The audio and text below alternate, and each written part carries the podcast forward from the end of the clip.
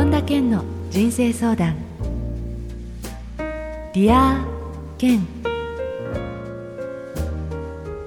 皆さんこんにちは、えー、本田健の人生相談。 Dear Ken のプロデューサーでプロインタビュアーの早川洋平です。えー、今回はですね、本田健の人生相談、ディア健、えー、この番組の配信10周年を記念して特別版をお送りしたいと思います。健さんよろしくお願いします。はい、よろしくお願いします。えー、 Dear Ken といえばですね、いつも、えー、ナビゲーターの小林まどかさん、えー、がですね、えー、この番組ナビゲーターをされているので、えー、早川洋平って誰っていうところをいきなり冒頭で、えー、お邪魔してしまったのでですね、最初にあの、健さん自己紹介させていただいてもいいですか？はい、どうぞ。はい。改めまして、えー、プロインタビュアーの早川洋平と申します。えー、キクタスという会社を経営してまして、このケンさんの、えー、番組、えー、ディアケンをはじめとするですね、各界のトップランナーの方の、えー、番組を、えー、企画、制作、配信を、えー、長きにわたりさせていただいています。えー、まあ、ケンさんの番組はもちろんなんですけど、例えば小説家の石田イラさんだったり、著者の方であれば、心谷仁之助さんだったり、まあ、最近では企業や、えー、海外の起業家の方のあの番組もお手伝いさせていただいています。でその一方で、まあ、国内外のあの魅力的な人がいればもう後先考えずにどこにでも飛んでいってインタビューしてしまう、まあ、そんなあのことをさせていただいています。で、あの、今回ね、あの、なぜっていうところなんですけども、そもそも立ち上げのところから関わらせていただいて、まあ、今回ね、もう番組は、えー、もう10年ということで、もう500回、えー、積み重ねてますけど、初回からだいたい100回くらいまで、えー、ケンさんのお相手をさせていただいてきましたので、まあ、今回、本当におめでとうございますということで。はい、ありがとうございます。というか、あの、そう懐かしいなと思ったんですけど、あの、ディアケンでもディープなリスナーはね、早川洋平さんのことは知ってるっていうか、最初から聞いてらっしゃる方は結構実はいるんですよね。そうなんですよね、ありがたいことに。はい、そうなんですよ。だからそういう意味では、その、めちゃくちゃ前から聞いてくださってる方は、うん、早川さんのことはよく知ってるんじゃないかと思いますので、ああ、なんかこの声懐かしいと思ってる人も多いんじゃないでしょうか。そして、あの、初めてこの早川さんのことを知る方もいると思うんですけど、早川さんって、その、まあ、彼がいなかったら僕がディアケンっていうか、ポッドキャストやらなかったっていうぐらい、まあ、実はすごい恩人なんですよね。なので、もう改めて、その、めっとうございますって言われますけど、僕は本当にありがとうございますっていうのを、早川さんに言いたくて、最初ね、直感的にはイエスっていうのが僕の中で来たんですけど、本当にやりたくなかったんですよ、はい、なんか。そっか、それは初めて聞きました。遠いところじゃなかったでしたっけ？はい、そうです。住吉です。あそうそうそう。言っちゃいましたけど、まあいいでしょう。そうそう、ど、どこそれみたいな感じのところから入って、はい、で、なんかスタジオに収録するとかっていうのも、なんかめんどくさいなと思ったし、でもね、なんかすごい僕、直感的にイエスっていうのが来たら、まあ、個人的な感情を置いといてやるようにしたいんですよね。はい。で、その僕は今までの人生で、その、こういう名字の人に助けられたっていう人、特に僕は、あの、確か最初に会った時も言いましたよね。はい、あの、早川っていう人間に僕はすごく、あの、最初の頃に、あの、iOS を始めた頃にお世話になった、まあ、高校時代の後輩なんですけど、はい、なので、早川っていうふうな名前を聞いた時点で、まあ、少なくともなんかご縁があるんだろうなっていうふうに思ってて、で、何が、ポッドキャストって、あの時誰も知らなかったですよ、ね。本当ですよ。iPhone もなかったですよ。あ、ね、それかないかぐらいで、iPod だったと思う。そうそうそう。だからそういう時に、その、こう、ポッドキャストはみたいな。でも、海外では結構始まってたんですよ、結構、ね、そうですね、アメリカでは。はい。なので、僕はポッドキャスト実は聞いてたので、あ、だったら、まあ、やるんだったら、あの、興味あるなと思って行ったのが、まさか、まさか何十万人じゃない、もう何千万人ですもんね。何千万ですね。はい。はい。の方が聞いてくださってるっていうのは驚きですし、まあ、早川さんもだからあの時ってまだだから番組を始めてそんななってなかった時期だします。いや、本当ですよ。もう、もうギリギリの生活してた感じです。えー、で、それからもう何何億人になったんでしたっけ、今、あの、聞くた今、累計では、まあ、もうすぐ約3億ぐらいですかね。検査にかなり貢献いただいてますけど。すごいですね。まあ、そういう意味では、もうなんか、あの、アメリカ人全員が聞いたみたいなぐらいの規模になってるわけですけど、まあ、それをね、本当にあの、ドアを開いていただいたことを感謝しますし、まあ、その、あの、そういったことを始めようかなって迷ってらっしゃる方もいると思うので、なんかそういう、その、どうやって始めたのかとか、うん、なんどうやったら番組がうまくいくのかって、逆に僕もちょっと早川さんにインタビューしたいなと思ってるぐらいで、まあそういう意味で、その、今回10周年という記念で、はいまあ、この振り返りながら、うん、あとそのこれからのポッドキャストのトレンドなんかも、はい、早川洋平さんが今日本の第一人者なので、えちょっと聞いてみたいなというふうに思います、うん、ありがとうございます。はい。でもまさにね、今、ケンさんおっしゃってくださったように、僕らが始めた10年前って、ポッドキャストのこの字も知らない人が多くて、うん、あの、あえてね、そのラジオとかインターネットラジオっていう言葉使ってましたけど、はい、最近ではケンさんもね、発信されているように、まさに、まあ、あの iTunes だけから始めましたけど、まあ、ヒマラヤさんだったり、まあ、YouTube は映像ですけど、そちらの方でも、あの、発展していってますし、やっぱり本当にこのね、今の、まあ、こういうオンラインでやる状況下ですけど、逆にそれがこうやって、なんだろう、まあ、個人だったり、何か思いを持っている方が、まあ、いつでもどこでも発信できるっていうのは、いよいよ本当に身近になったのかなって、今日の収録もそうですよね。うん、なので、今後ますます、こう、いろんなアイディア、えー、パッションがある方は、ポッドキャストを使って、まあ、会いたい人に会って、えー、自分の、まあ、思いだったり何か発展させたいこと、逆に人の貢献をすることをですね、まあ、どんどん自分の声のメディアを持ってできる時代なのかなというふうに思ってます。で、ケンさんね、あの、逆に聞きたかったんですけど、はい。さっきその番組始められた時、すごいいい意味で意外だったんですけど、その直感的にイエス、まあ、作能的にはノーだったのかもしれないですけど、直感的にイエス。あと、えー、僕という名前に、まあ、縁があった、以前も言っていただいて、個人的にはすごく嬉しいんですけど、まあ、すごい意地悪な見方をすると、ある意味、その、すごく考えて考えて考え抜くケンさん、えー、慎重に物事を進めるケンさんが、結構その直,、まあ、直感はよく聞きますけど、そういう、まあ、名字というか、ある意味ちょっとこう、左脳とは違うところ、何か、まあ、そこだけで決めたんじゃないと思うんですよ。つまりその、ポッドキャストだけじゃなくて YouTube もそうかもしれないですけど、何か、まあ、ご自身で発信、もっと言うとプロジェクト始めるときに、なんか大切にしてることってあるんですか？あの、やっぱりね、頭で考えてもダメなことって結構あるんですよ。なので、僕は最終的にっていうか、一番最初もそうなんですけど、直感で決めてるんですね。うん、で、YouTube はなぜ早くやらなかったかっていうと、そのプライバシーって一回失ったらなかなか取り戻せない資産なので、はい、まあ、そこに関してはすごく慎重にいたんですよね。でも、そのポッドキャストに関してはよくわかんないけど、とにかく直感がイエスって言ってるんだったら、まあ、イエスを前提に調べていくっていうことを、えー、やってたわけですよ。で、どんなメディアもそうなんですけど、最初にテレビに出始めた人がやっぱり人気者になったわけで、はい、そういう意味では最初にポッドキャストをやり始めたら先行者利得っていうのが当然ありますよね。なので、そういう意味で、最初からやってるっていうことに関しての、その有利さっていうのはすごくあるんじゃないかなと思うんです。であと、それ、あの、僕は、あの、メディアに関してすごく研究してたんですけど、その目で見るっていうのと耳で聞くっていうんだと、人は耳で聞いた人のことを信頼して、そして耳で聞いた人に対して親近感を持つっていう心理的なものがあるんですよ。例えば、あの、ラジオの深夜番組とかって、あの、昔聞いてた人いるかもしれませんけど、その人ってパーソナリティのことを友達みたいに感じるんですね。なぜかというと1対1なんですよ。うん、テレビは1対他だから、なんか、その、個人的につながるって、例えば明石家さんまと友達の気持ちには多分ならない。確かに。そう。で、そしてその、あのー、皆さんのお父さんとお母さんもそうかもしれませんけど、テレビの前でね、あいつはどうのこうのって言って、なんかそのテレビの出てる人に対して文句言ったり、ひどいこと言ったりするじゃないですか。はい、でもその、ラジオのパーソナリティに関しては、もう身内っていうか家族だから、うん、そのラジオのパーソナリティの悪口言う人は絶対いないんですよ。はい、でそういう人は聞かないから。っ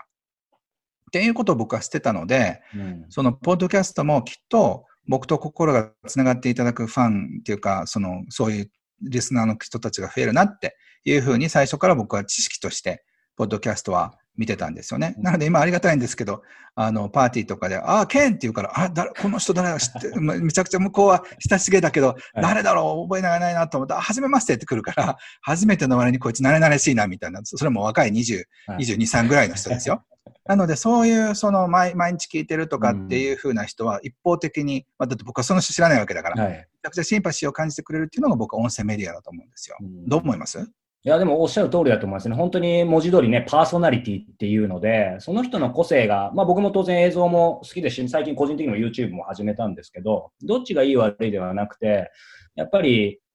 その人の個性とか本質を伝えるっていう部分では僕は音声の方が優れてると思ってて、やっぱり見えないからこそその人の本質伝わると思うんですよ。まあさっきのラジオの話でいけば、例えば僕もやっぱり食わず嫌いな人っているじゃないですか。なんかテレビでこの人ちょっと、それこそ見た目チャラチャラしてて嫌だなみたいな。で、全然その人の、なんだろう、喋りを見たことがなかったんですけど、ふと運転した車の中でその人のラジオが流れてきて、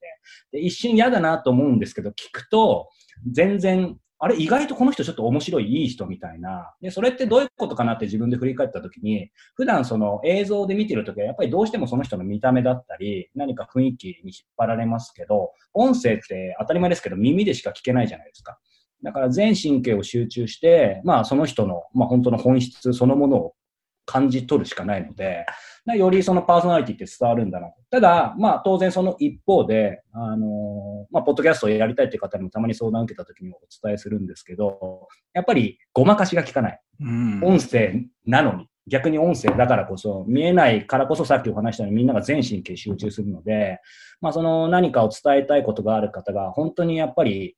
なんだろうな、まあ、誤解を恐れずにその本気かとか、きちんとしたことを伝えようとしてるかっていうのが、やっぱりそのまま伝わっちゃうので、なるほど。そこはまあ、良き面でもあり、怖い面でもあります。ただ逆に言うと、言葉、喋るのがそんなに上手じゃないんで、私はやりませんっていう人いるんですけど、まあ、上手に越したことないと思うんですけど、やっぱり、そのニュアンスとか空気感、伝えたいことっていうのは、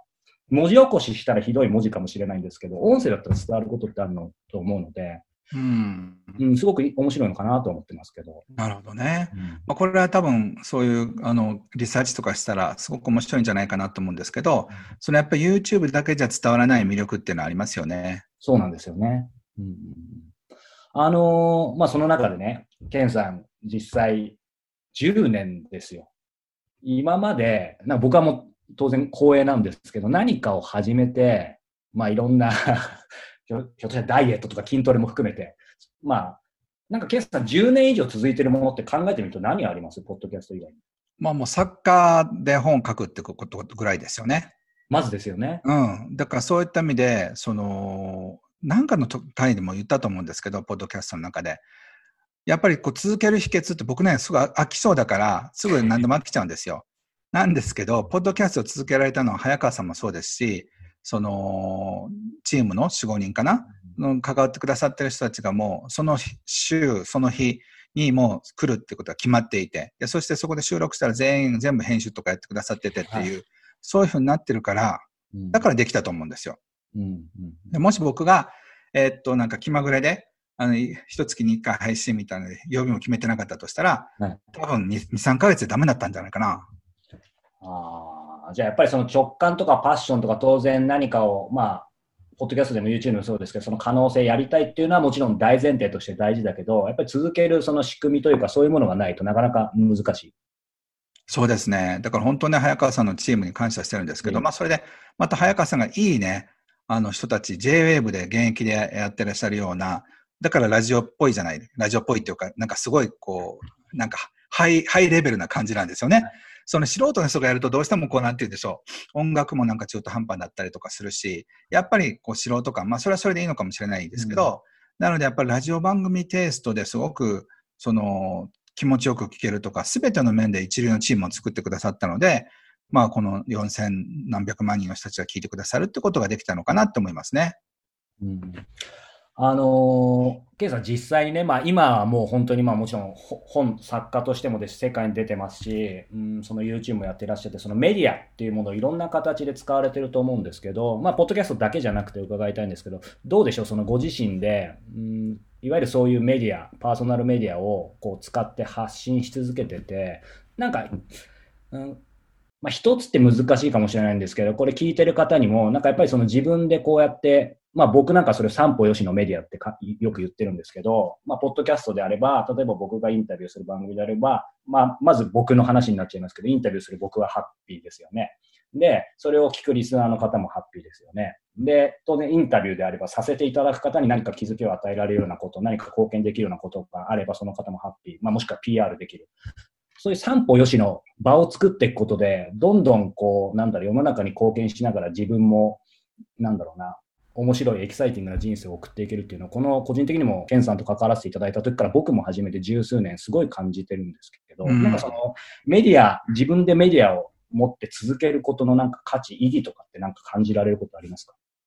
そうですね。その、やっぱりそういうふうなメディアを持つことによって、たくさんの人たちに定期的に情報を届けることができるっていうのは一つの力ですよね。はい。だからそういった意味ではそういうふうな力を持つっていうのは、リスナーの人たちがいて初めてできるわけで、リスナーの人が5人しかいなかったらね、はい、その、まあ5人5人でなんかそれはそれありがたいなと思いますけど、そのあんまりその影響力を持たないっていうことを考えると、やっぱり1000人とか1万人とか、そういうふうな桁で、その人が、聞いてるくだされる人が増えていくっていうのは、まあすごいことですよね。でそれはそのインタビューされる側に、その、あなんかすごい多大なるメリットがあるなっていうふうに思いますけど、逆に、あの、ここから僕も質問したいんですけど、はい。早川さんって、あの、プロインタビュアーとしてね、あの、本格的に世界中のすごい人たちをインタビューして回ってると思うんですけど、こう、早川さんから、こう、見て、質問するときに心がけていることってどういうことなんですか？そうですね。質問するときにまあ心がけること、これだけ話し始めると数時間話しちゃうと またまた特別版だ、キクタスの方で聞いてください、お要望あれば。はい、でもまあよかったらせっかくだから教えてください。そうですね。やっぱり質問するときに心がけていることって、ちょちょっと若干あのご質問がずれるかもしれないんですけど、まずやっぱり徹底的に相手のことを、その質問する前に質問というかインタビューってもう決まってると思ってて、やっぱりどれだけ準備するかですよね。まあ、ケンさんもよくね、オーディオクラブの際もいろいろもう相当全部調書を読んで、あと年表を作ってとかってあると思うんですけど、僕まずやっぱりリサーチがその8割ぐらい結果を生む大事かなと思ってて、それ具体的に3つあると思っているんですよね。その、公のリサーチ、えー、プライベートのリサーチ、パブリックリサーチ、プライベートリサーチ、オリジナルリサーチって勝手に名前つけてるんですけど、この3つが必要だと思うんですよ。つまりこれがないと、そもそもの質問がきちんとできない。で、簡単にお話ししますが、そのパブリックリサーチ一つ目なんですけど、これはいわゆる、例えば本田健さんにインタビューするんであれば、えー本田健さんの本を読む、えーサイトを、えー見る、ポッドキャストを聞く。つまり、世の中に出てるものをまず聞く。まあ、これも第一条件ですよね。で、次がプライベートリサーチ。えー表には出てこない本田健さんの情報をどうやって得るか。ちょっと探偵みたいですけど、えーこういったことを心がけています。で、えこれ例えばどういうことかっていうと、えーこれ具体的に健さんとの思い出ちょっとだけ話させてもらいたいんですけど、はいあ。の、ケンさんのね、僕誕生日に何かプレゼントをさせていただきたいと以前思っていて、ただケンさんが何か好きかわかんないと。で、勝手に何か自分の思い込みでね、上げてしまって迷惑かけてもいけないので、じゃあその時にどうするかっていう時に考えたのが、そのケンさんのことをよく知っている方、まあスタッフの方かもしれないし、共通の知人かもしれないし、そういう方に、ややっぱりその、ケンさんの何か、ね、好きな食べ物とは限らないですけど、そういうものを事前に聞いておいてですね、で、えー、まあ、その、た、例えばですけど、誕生日の時に、まあ、ケンさんメロンがね、好きですよね。これ個人情報言っちゃって大丈夫ですか？だ大丈夫ですよ、別にそれは。メロン送られてきちゃうと困るかもしれないですけどはいはいはい。で、プレゼントしてね、まあすごい例えが分かりやすいですけど、すごい喜んでもらったみたいな。まあそういう、なんだろうな、パブリックリサーチだけじゃなくて、えープライベートリサーチ。で、さらに最後にそのオリジナルリサーチっていうことで、その、なんだろう、今調べた2つの角度プラス、まあ例えば僕だったらインタビュアーなので、自分の興味とか今までの経験上、何か、えーこういう質問を組み合わせたら、こういう観点で質問を作ったら、より深みが増すんじゃないかな、みたいな、その3つを組み合わせて質問を考えるんですね。でそうすると、まあ、必然的にそもそものアポイントも取れるようになりますし、その時の質問も、まあ、普通の人とは違う質問ができるようになるっていうのが一つですね。やっぱりそこがまず質問する前に決まってるっていうところかな。お答えがちょっとなってるかわかんないですけど。うん、なるほどね。でもその、やっぱりすごい人たち、石田イラ石田イラさんとか、いろんなトップクラスの人たちのそのインタビューとかもされていて、ポッドキャストもやられてるわけでしょ？やっぱりその人たちに気に入られて、この人にやってもらいたいなっていうふうな信頼がないと、多分うまくいかなかったと思うんですけど、その説得力みたいなものってどういうふうにして使ってるんですか？あそうですね。説得力っていう意味では、あの、やっぱり最初怖かったんですよね。その、なんだろう。もう、ケンさんも含めてですけど、みんなもう何千回何万回毎日取材受けてる方じゃないですか。だから、紋切り型の質問だったり、何か表層的な質問だったら、こいついつものインタビュアーと一緒だなってことになっちゃうので、まあ、誤解を恐れずに言えば、やっぱり今までその相手が聞かれたこともなかった質問、感情をそのすごく突き動かされる。まあ、場合によってある意味ちょっと一瞬ひょっとしたらムッとするかもしれない。一瞬喋れなくなっちゃうかもしれない。考え込むかもしれない。そういうことを、それありきで考えるっていうのはちょっと違うかもしれないんですけど、ただ例えとして、そういった今まで、なんだろうな、考えさせられたこともないような質問を、え毎回必ず一つでもいいからするように心がけてます。そうすると、まあ本当に、その一回すら難しいんですけど、やっぱり終わった後に、なんかやっぱり今までの人とは違うっていうのをやっぱり言ってもらえることが出てきて、で、そうするとなんか自分としてもどんどんそういう角度でいろんな人の質問をできるようになっていく。つまり、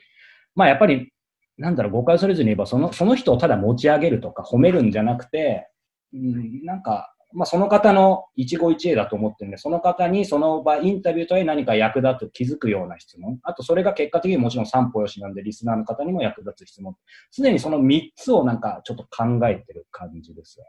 あと、ね、もう一つ言うと、やっぱり事前にさっきお話したように相当準備はするんですけど、やっぱりその場になったら白紙にするんですよ。やっぱりその質問にとらわれると目の前のね、相手ありきなので、なので必ずその質問は全部忘れて臨むようにしています。相手がやっぱり話したいこと、何を今感じてるのかっていうのを、あの、重要に考えています。これ、逆にね、先に聞いていただいちゃいましたけど、ケンさんもね、ディアーケンもやり、そして普段も質問力も質問、質問、質問しまくってますけど、ケンさんは何か心がけてることってありますか？僕はやっぱりその人がね、そのなんかこう答えるときっていうののいくつかパターンがあると思うんですよね。はい、そのまあお元気ですか？って言ったら、あ、元気ですって、まあ、社交辞令的なその答え方もあるし、その、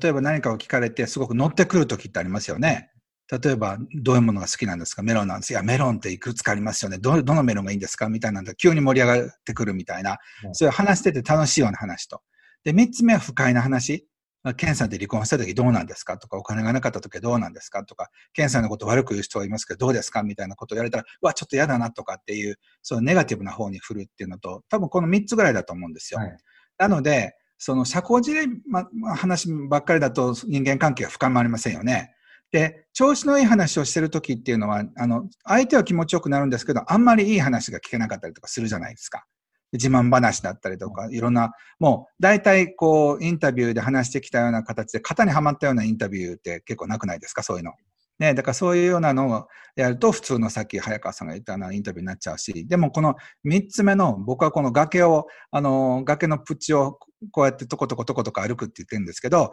その、これ以上言ったら怒る、あるいはなんか激怒するとか、なんか帰っちゃうみたいな、ちょっと手前ぐらいを歩くことによって、その人のなんか感情を揺さぶることもできるし、その人の本音がすごい出てくるかもしれないし、で、それで人間関係切れるかもしれないけど、めちゃくちゃそこであの人間的につながることも結構あったりとかして、なので、そのインタビュアーって、この3つを、ある意味、飴とムチじゃないですけど、これをどういうふうに使い分けるのかで、そのクオリティが決まるなっていう感じはしますね。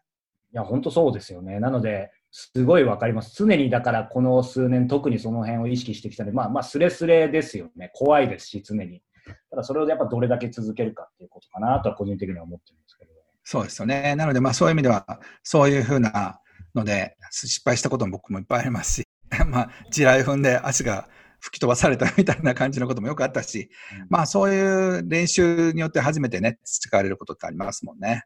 そうなんですよね。ケンさん、そのね、質問力っていう意味では、やっぱり、ケンさんのその質問って今おっしゃったその3つ目の結構本質、ある意味スレスレギリギリのところやっぱりつくので、やっぱり多くの人が心を動かされるのかなと思うんですけど、そういう質問ってちょっとハウツー的な話ですけど、なんだろうな。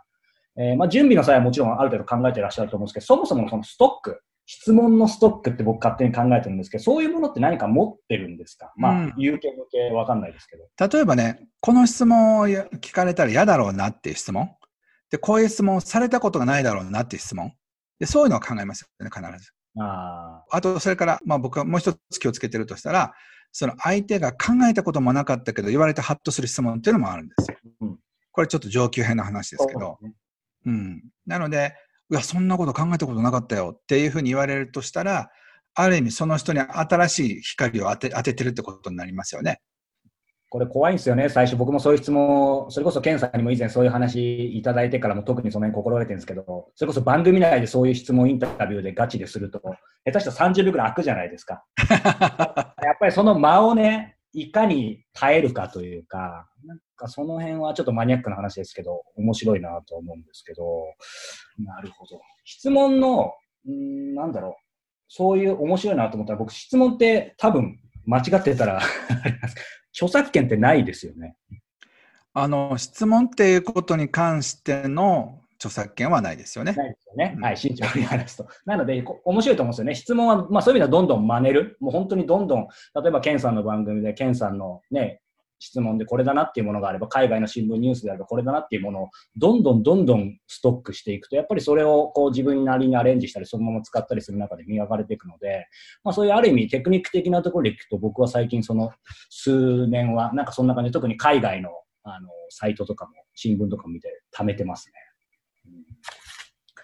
はい。ということで、まあ、ケンさんにね、今までいろいろ質問っていうところでも聞いてきたんですけど、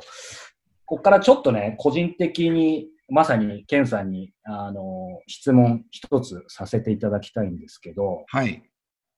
今やっぱり、あの、こういう、えー、オンラインでなかなか直接会えない状況で、まあみんないろいろ考えるところがすごくあると思うんですけど、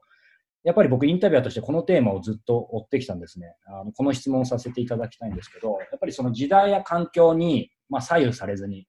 時代や環境を超えて自分らしく生き続けるために、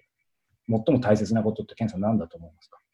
やっぱり時代の流れを読むってことと、やっぱり本質をずらさないってことじゃないですかね。時代の流れを読む。そうそう。例えばだから今だったら、そのコロナっていうのが一つのキーワードになってるわけですよね。で、その時代を全く無視して、能天気なこと言ってたら、多分、その、誰も聞いてくれなくなってしまう。はい、例えばだから僕は YouTube が2万人ぐらいのその登録者数だったのが一気に14万人近くなってるんですけど、うん、それなんでそんなだけ増えたかっていうと、この時代の空気感を読んで、そしてその、それを必要な情報を必要な人に届けようと思ったから、二月ぐらいでそんだけの人数になったんですよね。で、それは、その、ただただ時流に乗るってことだけじゃなくて、今まで僕がやってきたことと全く違うことを話してるわけじゃないんですよ。なるほど。なので、今までやってきたことかける時代みたいなの、掛け算が爆発力を生むと思うんですよね。うんうん、なので、それが僕は20年作家としてちゃんと生き残った理由だと思うんですけど、で、その時代を読み切れずに、例えば今僕はお金持ちになる方とか経済自由人のとかって言っても、それどころでないないっすよ、みたいな。月末の支払い困ってんですよっていう人にとっては、経済自由人になるために必要なことなんか聞きたくないじゃないですか。うん、だからそういう意味で、即今、今欲しい情報をちゃんと届けられるっていうのも、すごい大事なんじゃないかなって思いますね。そういう意味では、なんて言うんでしょう。まあもちろんね、あの、経済ニュースとか新聞とかいろいろ知識を高める、そういう意味での時代の流れを読むっていうの大事ですけど、まあもっと近いところでみんなが今どういうことに考えてるんだろうとか、どういうこと悩んでるんだっていう、そういうものをやっぱり肌感覚できちんと、なんだろう、体感しておくっていうこともあるんですかね。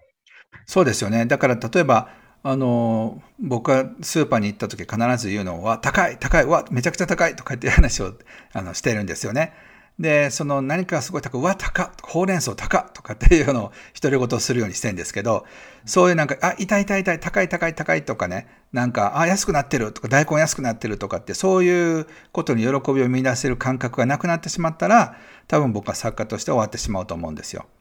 なので、なんかそ、えらい、なんか、ひどいよねとか、なんで10万円来ないんだとか、そういうふうな感じのなんか憤りとかイライラ感とかっていうのは、その、普通の人が感じるものに視線を落としとかないと、なんか、例えば、その、作家で成功した人ってタワーマンションとか住んじゃって、でそしてすごい高級スーパーしか行かないから、僕よく聞くんですけど、キュウリ3本いくらか知ってるとか言ったら、多くの作家がね、キュウリ3本いくらか答えられないんですよ。卵はいくらとか、牛乳がいくらだとか、そういう感覚も含めて、ちゃんとその日常生活をしとかないと、政治家の人みたいに、カップラーメンいくらか知ってますかって言って500円ぐらいとかっていう、そういう偉い、トンチンカンの答えをしてしまうようになるんじゃないかと思います。うん、なんか今、ケンさんのお話伺ってる、その普通の感覚、普通の人の感覚っていうところのキーワードで、ふと10年前のちょっと思い出フラッシュバックしたんですけど、なんかその、やっぱりケンさん、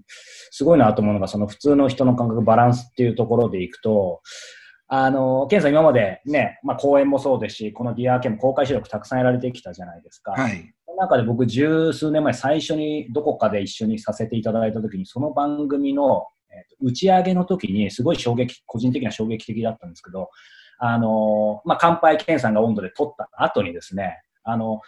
ケンさんさ、この後どうすんだろう？お酒グビグビ飲むのかな？みんなとなんかいきなり語らうのかな？と思ったらですね、ケンさんがそのボランティアの方とか、スタッフの方のところ全員のところに行って、一人一人にやっぱりお礼をねぎらってね、その話して、もうずっとそれで多分そのあの打ち上げ終わってるんですよ。だから、いや、本当に実るほどっていう言葉ありますけど、まあ、ご本人を前にしてるのもあれですけど、それすごいなと思って、やっぱりずっとそれ変わらずに来てると思うんですけど、そういう意味でその普通であり続けること、謙虚であり続けることって言うはやすし、行うはだと思うんですけど、まあ、どうしたらそうなれるのかなって、これ聞きたい方も多いと思うんですけど。ね、僕そんな意識してやってるわけじゃないし、例えば1日とか半日、その手伝ってくれた人にね、まず感謝をしたいってこともありますし、まあ、その人がどういう人なのかに個人的に興味があるんですよ。うんなので多分先生がふんぞり返って自分だけ楽しくて帰る人もいると思うんですけど、僕は、あの、来た人たちがどんな人たちがボランティアで来てくれたのかなとか、まあ、そして作家としては、あの、CA にもなるんですよね。うん。今25歳の青年が、いや、ケンさん、ちょっと俺の恋バナ聞いてもらってもいいですか？みたいな、何々って、そもそも恋バナって何ってところから始まるわけでしょ？はい。そうすると、今のその人たちがどういうことを感じてて、どこで、あの、なんか凹むのかとか、え、そこ凹むとこなんだとかっていうのが、いちいち全部面白い。だから、あなんか作家の仕入れに行ってるわけでもないんですけど、はい。僕は人間に興味があって、そういった人たちと話すのがごちそうだから、うんだから、多分、その、早川さんから見たら僕は一人一人握られてるように見えるかもしれないけど、みんな一人一人どんな人なのかなっていうのに、まあ好奇心があるんですよね。うんうん。だからそれだけなんじゃないかと思いますけどね。あーまあでも、うん、なんかずっとその辺は感じてたんですよね。なるほど。その、ケイさんね、その、まあ普通の人の感覚、普通の感覚、まあ時代を読むっていうところでありまして、もう一つその本質を読むっていうところは、これ鍛えられるんでしょうか？やっぱりこう、な、このまま行くとどうなるんだろうかとか、この、その、ビジネスの本質は何なんだろうかっていうのを、絶えず、その二つ三つ、余分に自分に質問すれば出てくる答えなんじゃないですかね。うんうんうん、あやっぱり質問ですね。自問ですね、それは。そうそうそうそう。この、このビジネスの本質って何なんだろうっていうことを考えたりとか、このまま行ったら日本はどうなるんだろうとか、このまま行ったらコロナどう、いつ収束するんだろうとかっていうの仮説が出てきますよね。はいでその仮説に従っていくつか想定して、それが最終的にうまくいったかどうかっていうのを検証するっていうのを絶えず絶えず繰り返しておけば、その、あの予測する精度も上がってきますし、うんうんだいぶ外さなくなってくるんじゃないですかね。なるほど。じゃあやっぱりそこも質問力ということですね。うん、と思いますね。はい、ありがとうございます。さあ、えーまだまだお話伺いたいところなんですが、えーはいそろそろお時間が来てしまいました。はい。今回久々に、まあ、本当にこういう形でってもう10年前、あの、オフィスで2人で始めさせていただいた時以来なんですけど、どんな感じでした？実際、久しぶり。あのね、僕もなんか10年ぐらい前からいろいろこう考えてて、で、あの、こうなったらなっていうのが本当に全て叶ったし、逆に言うと自分の夢が相当3段階も5段階もグレードアップで、あの、できたのは、やっぱりディアケンっていうプラットフォームと、そしてそれを聞いてくださったたくさんの人たち、で、その応援のエネルギーっていうのはお金とかそういうので計算しにくいと思うんですけど、僕としてはそのたくさんのエネルギーが、なんていうのか、天使みたいな感じに見えるんですよね。で、その金色のキラキラしたエネルギーに包まれて、で、そして僕の幸せにすごい貢献してくれてるんですよ。うんなので、そのたくさんの幸せっていうか、人をたくさん幸せにしたっていう気持ちもあるし、実際にたくさんの方たちの気づきを与えたと思うんですけど、で、その空気感っていうか感覚を多分、外国の著者の人とか、出版社の人とか、あるいは今僕、英語で英語でもいっぱい教えてるんですけど、まあ、たくさんの人たちが、あの、喜んでくださった。そして、僕を著者としても見込んでくださったきっかけになったんじゃないかなって、えー思います。うん本当にたくさんのものを与えたけど、たくさんのものをもらったなっていうのが僕の正直な気持ちですね。なので、これは本当に、リア券という形かどうかわかりませんけど、一生、僕は一週間、い最低1時間は、えー誰かのため、少なくとも、僕が知ってることは、自由に分かち合う、この、そして無料で聞いてくださる、えーそういうプラットフォームをちゃんと作っておきたいというふうに思いますし、まあ、それをやり続ける限り、早川さんには本当にもうずっと感謝してる、えーたいなって、えーいうふうに思います。まあ、そういった意味で、早川さんのこれからやりたいこととか夢もぜひこのタイミングで聞きたいな。ああ、そうですね。あのーやっぱり、ポッドキャストはもちろん軸として、今後もお手伝いも含めてさせていただきたいんですけど、まあ、それと連動して、やっぱりそのインタビューっていうところによりフォーカスしていって、まあ、今、そのインタビューする、えー共有するっていう意味では、それをメディアで共有してますけど、さらに今、えーインタビューを、えー教えるっていうことをやり始めています。やっぱりこういう時代なので、まあリアルで今なかなか難しくてもオンラインでやっぱり誰かに会う。特にポッドキャスト、YouTube 始めた方非常に多いと思うので、そのためにまあさっきちょっとお話ししましたけど、どうしたら、えー会えるのか、会った時どうすれば、えー、相手の役に立てるのか、その後どうやって縁を紡げるのかっていうのをですね、えー、会う力っていうことで、今、オンラインの講座をしていますので、まあ、それをコツコツ、えー、まあ、今後も講座として続けながらやっていきたいなっていうのは思っています。はい、楽しみですね。はい、ありがとうございます。さあ、ということで、えー、この特別版、えー、は、本田健、YouTube の方で映像も配信していますので、よかったらぜひチェックしてみてください。最後にですね、リスナーの皆さんにお知らせがあります。現在、ヒマラヤアプリで配信中のディアーケンプレミアムにて、毎月480円でディアーケンの過去すべてのバックナンバーが聞き放題でお楽しみいただけます。これ第1回目がですね、まあ、初期の頃は、え、ケンさんと僕とであのディアーケンをお送りさせていただいていますので、そちらの方もよかったら聞いてみていただけたらと思います。えー、ということで、えー、本田健の人生相談ディアーケン配信10周年を記念して、えー、特別版をお送りしました。健さん、本当に今日は貴重な機会をありがとうございました。はい、こちらこそ本当に10年ありがとうございました。そしてこれからね、また、あのー、どんどんやっていきたいと思いますので、えー、ぜひお願いします。そして早川さんのね、あの、インタビュー講座もなんか素晴らしそうですよね。ぜひ、あの、そういったことを学びたいって方は勉強されるといいんじゃないかと思います。じゃあ本当に皆さんありがとうございました。ありがとうございました。